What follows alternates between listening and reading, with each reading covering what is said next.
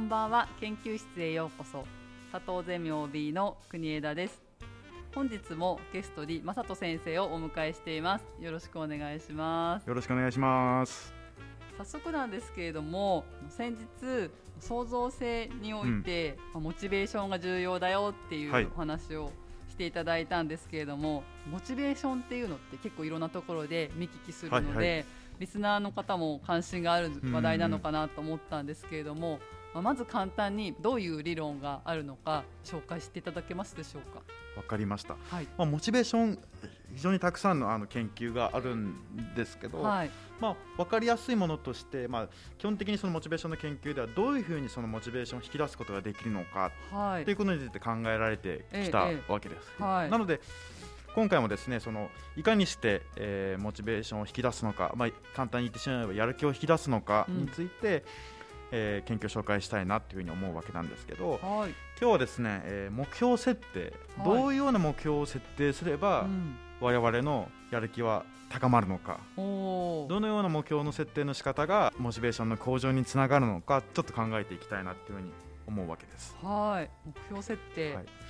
我々って小学生の頃から、まあ、目標を設定されてきてるわけじゃないですか、小中高大と、え。え、で会社に入ってもそれは変わらずに、はい、えー、四半期の目標とかその年の目標、はい、会社全体の規模で言えば3年間のうち経営計画みたいなことを、まあ、設定されていくと。そうですね。で皆さんご経験があるかなっていうふうに思うんですけど、はい、まあ立てたはいいけども半年後その目標すら忘れているとか。耳が痛い。でそのまあ、上司とのその面談の時にあの、はい、改めて見返してあこんなこと立てたねみたいな、はいはい、でまあこんなもんかって適当にその 新地合格うまくできたとかね、はい、まああるわけですよね。でモチベーションの研究でもどうい。った目標の設定がいいのかみたいなことを非常に考えられているので、ちょっとそれを紹介したいなと。ロックのロックという研究者になるわけなんですが、はい、ロックの目標設定理論というような研究を紹介していきたいと、はい、今から話す内容はなんで我々以外小学校の頃から立てた目標がうまくそのやる気につながらなかったのか、うん、例えば夏休み前に目標を設定するわけじゃないですか小学生が、目当てみたいな、ね、そうそうそう、何を頑張るかみたいな、でもほとんどの生徒が頑張らないわけですね。そうですね。覚えてもいないかな、うん。まあ、ゼミとかでも4月の最初のゼミで目標を考えようみたいなことを言うわけですよね、はいもちろんそんなん23か月後には忘れてるわけですよね。もっと言ってしまえば1週間後には忘れてるかもしれない、うん。うんはい、そうですね。何がいけないのかって部分になるわけなんですが、はい、ロックという研究者は4つのポイントを掲げているわけですどうすれば忘れないかとかどうすれば我々のそのやる気が高まるのか、その立てた目標にコミットできるのか、はい、そのポイントを4つ掲げていて1つは目標の困難性というものです、その目標が難しいかどうか、はい、言ってしまえばすぐに達成できてしまうような目標。っていうのは、はい、やる気にならないよね。ということです。そうですそうですそうですそうです。例えば毎日学校に行こうねみたいな話。っていうのは、はいはい、まあ、もちろん難しい学生もいるかもしれないですけども、うんうん、多くの学生にとって大変ではないわけですよね。そうするとわざわざそれになんか頑張ろうって意欲は起こらないわけですよ。例えば強豪校スポーツの強豪校だとして、うんうんうん、北海道の、はい。えー、全道大会に出場みたいな部分が簡単に達成できるようであれば、はい、それに向かって必死に部活動を練習しようとしないわけじゃないですか、はいでも、ね、インターハイでベスト8を目指すとか、野球の方が分かりやすいかな。この甲子園で、うんうん、えー、ベスト4に入るみたいな話だったら、そのためにかなり練習しなくちゃいけないってことが分かるわけでそうするとやっとやる気が出てくる、うんうん、みたいなのが一つ目。これが目標の困難性とい。うものです。はい、で2つ目が目標の具体性。具体性。性というものです。ねえちゃんと数値化できるかとか明確かどうかということですね、はい、例えば夏休みの目標で本を読むみたいなものって一見するとそれっぽいんだけども非常に曖昧になっていくわけですよね。なんかどのぐらい？そうそうそうそう、えー、毎日読むのかどうか、はいはい、3日に1回読むのかどうかもわからないし、はい、まあ、本って言ってもいろいろあるわけですよね、ね、薄い本なのかハードカバーの本なのか専門書なのか、はい、エッセイなのかがわからない会社でもそうだと思っていて、はい、毎日お客さん元に行くみたいな目標だとしても、はい、まあ、行くのは分かったけども、じゃあどういうふうに行くのかとか何を話すのかとか、はい、えー、何の目標で目的でいくのかみたいなことが、まあ、曖昧になってくるわけですよ、はい、それをかなり具体化にしていく必要があると。うんうんまあ、例えば、えー、年間で100万円稼ぐ100万円の契約を取ってくるみたいな話であれば、はい、じゃあ、はい、毎月は何本にするのかとかどういったお客さんからその契約を取って既存の顧客なのか新規の顧客なのか、まだまだまだまだ曖昧でそれを具体化していく必要があるということです。これが2つ目、1個目が困難性で2つ目が具体性。で3つ目がこれが非常に重要になると思ってるんですけども、はい、目標をその掲げた目標を自分自身が受け入れているかどうか受容しているか目標を受容しているかどうか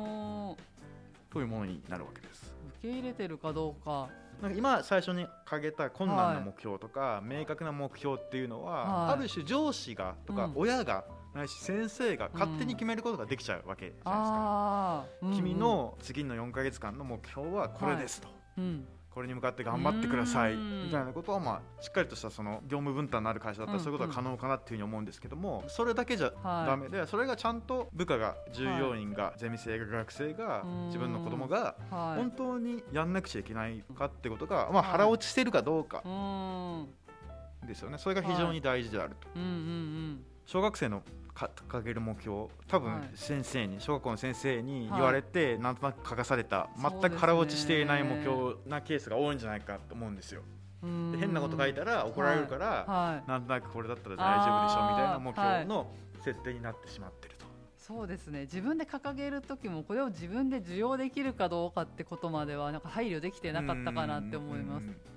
かなり特に大人になると、はい、社会人になってしまうとその上司の顔色というか、はい、変なことは書けないじゃないですか。そうですね。まあ書けって言うから、まあ、書いたけどみたいな。まあ普通今まで通り変わらずやるけどねみたいな感じじゃそうですね。言ってしまえばはい。そうすると、まあ、どうにもこうにも頑張ろうとしないな。うんうん。そうですね。いう部分があると。で最後4つ目ですね、はい、4つ目はフィードバック。もうちゃんと部下がその目標に向かって今どれぐらい進捗があるのか、はいえー、上司ないし教員ないし、はい、その親という部分はフィードバックしていってあげる必要がある、まあ、当たり前だけれども、うん、まあ、1週間ぐらいの短期的なスパンであればいいのかもしれないけれども、はい、半年とか1年間の目標、はい、まあ困難な目標であればあるほど、そのスパンは広がりますよね。そね。その時に、うんうん、もう次結果が分かるのはあの1年後ですって言われると 結構きついですよね。と思います。自分がうまくいってるのかどうかも分からなくて、うん。うん、うまくいってるって褒められたらあこれでよかったんだと思いますよね。はいはい、あだってもっともっと頑張ればいいんだねだし、うんうん、最後蓋を開けるまでその進捗が分かんないんだったらもう見当違いのことをずっとやってたかもしれないそうですね。一年後にがっかりみたいな。そうそうそうそう。最悪じゃないですか、はい、そういう意味で困難で、はい、具体的でその重要している目標を掲げさせるだけじゃなくて、うんうん、どこまで進捗しているのかっていうことを伝えてあげることが大事であると。これ具体的に例えば会社にいて年間目標を立てるとするとフィードバックの期間はどのぐらいの頻度で設ければいいですか、ね、どうなんでしょうね。はい。まあ、もうさっきおっしゃったように半年とか1年じゃもう忘れ去られてるだろうなって考えるとあでも難易度とかにもよるまあ、上司もその目標を忘れてますよね、その まあそうですね、があの紙に書いてきたなんか目標シートみたいな部分、内容絶対忘れてるじゃないですか、まあ、それっていうのは結局その全員がやらされ感のもと、まあ、目標設定しちゃってるからはい、上司にしても、会社全体の方針として目標設定が大事だよね。目標で管理していきましょうってことを言われていて、はい、まあやるかみたいな部下ももちろん上司からまあ指示を受けてるんで、まあ、もちろんやる、はい、でも全部すべてが形骸化して言ってしまってると、管理職もやらされになっちゃってる。そうそうそう。だ管理職自体も目標設定の重要性を腹打ちしていない、もし全員が腹打ちしてるんであれば、はい、やるべき目標をお互いが掲げてそれがどれぐらい進捗しているのかを管理するのが上司の役割だけども、まあ、そういうことになっていないわけですよね。そうかじゃあもう上司の方が腹落ちしてるんだったらどういう頻度で確認すればいいかっていうことはもう上司が判断すればいいですよね。言ってしまえば、この部下に対してこういう頻度で確認してあげればいいんだなっていうことが、誰かに言われてやるんじゃなくて本当はしっかりできるはず。それにその会社で一人で業務を回すわけじゃないから全員が何らかの形で関わり合ってるわけじゃないですか。そうです、ね、そう考えるとある従業員が徹底した目標がうまくいってなかったら全体に迷惑がかかるわけじゃないですか。はいはい、でもそんな目標多分今ほとんどの人が立ててないし職場としてもそういうふうな機能してないと思うんですよね。だから全員が何となくやんなくちゃいけなくて、それっぽい目標をかけて、うんうん、えー、やってしまって。だからそんな目標設定したところでやる気にならない、逆に言うと、全体がしっかりとそのリンクしていて、全員が腹落ちしてるんであれば、かなり細かいフィードバックになるのかな。だって気になるじゃないですか、そうですね。この人の仕事がうまくいかなかったら、後の工程のこの人に迷惑がかかって最終的にチーム全体のパフォーマンスが下がるよね、だったら、どれがうまくいってんの？みたいな。あまあ確かに。もちろんねあの、1時間おきにどうだったどうだったっていう のはまあきついかなとは思うんですけど、はいはい、少なくとも半年上司も半年後どうですかみたいな言うっていうのはまあありえないわけ。うん。そうですね。今の話を聞いてるとそうですね。そう考えると簡単に目標を設定しろっていうけどもかなり難しいことが分かってくるわけですよ。需要性、はい、腹落ち感がすごい大事だよって言っていただいたんですけど、うん、なんかこの部分を何て言うんでしょうね。どのぐらい需要してるかってそんなにこう外から見てわからないことだと思うんですけれど、そうですね、難しいですよね。うん。まず大事なのはその、はい、部下に決めさせるも大事だと思うんですけどそれだけじゃなくて、はい、部下に決めさせると言いつつ部下に答えさせると言いつつ、うんうん、結局その上司の求めているものを引き出そうとしているって大概あるじゃないですか。ありがちですね。でもそれって別に部下は決めてないと思うんですよ。実際は決めてないことになっちゃってると思います、うん、で予定調和的にいや、こういうこと求めてんでしょみたいなことで、はいはい、この半期はこれを頑張りますみたいな。よくぞ言ってくれたみたいな感じ なんかもう無難なそうそうそうそう、はい、そうじゃなくて、自分の想定とは違う目標をかけていくことをある種受容していくことも大事なのかなっていうふうに僕は思っていてだからその辺はもうコミュニケーションなんか、もちろん全くねチームとして真逆の方向に行かれたら困るとは思うんですけど、ある程度その揺らぎみたいな部分を許容していくことが非常に大事なのかなだって普通に考えて、例えば5人の部下のいるチームだとして5人が全員その上司の期待する通りの目標を設定するっておかしい、じゃそんなことはありえないわけですよね。で生い立ちもキャリアも考え方も違うんであれば、その考え方の違いが目標にもせあの反映されるべき。でその中でそれをどうそのあのまとめ上げるかっていう部分が大事なのかな。もちろん上司の皆さんからするといやいやそうは言っても難しいっていう部分あるかなって思うんですけれどもその揺らぎを理解した上でのコミュニケーションっていうことその幅とか彼なりのその考え方の違いを共有した上での目標設定が大事になってくるのかな。そっかじゃあマネージャーの力量が大事って言っちゃうと元も子もないと思うんですけれど、トップマネジメントがいてマネージャーがいて、まあ、部下がいてっていう風になった時に自分の部下がちょっといつもとは逸脱した目標とか変わった目標を立ててきたっていうことを、まあ、まず認めてあげられると同時にそれを上手に会社に利益のあることなんだよっていうのをトップに説明できないとなかなかこの構造って成り立たないのかなって思ったんですが、それに、はい、その目標を設定する前のコミュニケーションっていうのが非常に大事なのかなっていうふうに思うんですよね、はい、その何のための仕事なのかとか、はい、何何をしなくちゃいけないかなってことを、まあ、ざっくばらんに話していく中、話していかないと、腹落ちした目標って部下の方からは設定できないのかなっていうふうに思うんですよ。いきなりチームの目標を考えてねって言われても、はい、別に俺チームの一員ちゃうしみたいな まあ、あるじゃないですか普通に。そ、ね、そんなこと言われてもみたいな、うんうんうん、この課の目標を考えてみて課にとか部署にそんなに愛着ないしみたいな、うんうんうん、ありますよね。いやそういう人もいると思います。でそのためにまず、しっかりとそのコミュニケーションしていかなくちゃいけないのかなっていう気はしていて。日頃から話し込みというか、ある程度お互いの考え方を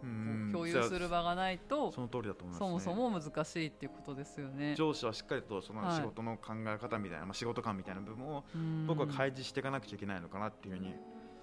思うんですよね。まあでも多くの職場ではそんな時間もないし余裕もないから俺の考えが分かるだろうみたいなことでじゃあ分かり、もちろん部下もね優秀だから分かりますって言って誰の動機をも鼓舞しないような目標が 掲げられてまあ皆さんそれなりに進捗してますねっていうような結論に終わっていくのが多くの日本企業まあ日本企業だけではないと思うんですけどね。なのかなっていうふうに思うんですよね。目標設定目標設定っていうんですけどかなりそのコストのかかるというか、はい、なのかなと思っていて、うんうん、何か先ほど国枝さんがその、はい、やる気スイッチの話がなんとなくあ,、ったと思うんですよね、やる気スイッチって、まあ、そのもちろんメタファーなんだけども、うん、ボタンをポチッと押したらやる気がぐんぐん上がってきて、よっしゃ頑張るぞみたいなことだと思うんですけど、基本的にモチベーションの研究ってそういったものを、まあ、僕は否定してるのかなっていうふうに思うんですよ。その何かここを刺激したら、はい、一気にやる気が上がるわけじゃなくて、はい、そういったないものを探すわけじゃなくてこういう状況でこういうようなアプローチをしていくと我々は徐々にやる気が上がっていくみたいな、はい、やる気スイッチって言葉がなんか非常になんかなんていうのかな魔法のツールというか、はい、ドラえもんの道具みたいな感じだと思うんですけど、ね、そんなものは実はなくてもっとその難しいんだけれどもより現実的というかやる気の上がる方法を実は紹介してくれてるのがモチベーションの研究なのかな、えー、どこにも存在しない背中にもついている やる気スイッチを探すんではなくて、はい、こういう状況でこういうことをしていくと、えー、やる気になっていくよねみたいな話を結構されてるのかなとは思ってるんですよね。わかりました。このお話聞いただけでもモチベーションっていう言葉に対する一般的な捉え方がだいぶ変わってくるのかなと思ったのでまた続きは次のセッションで、ね、次、ええ、ぜひお願いします。よろしくお願いします。ありがとうございました、ありがとうございます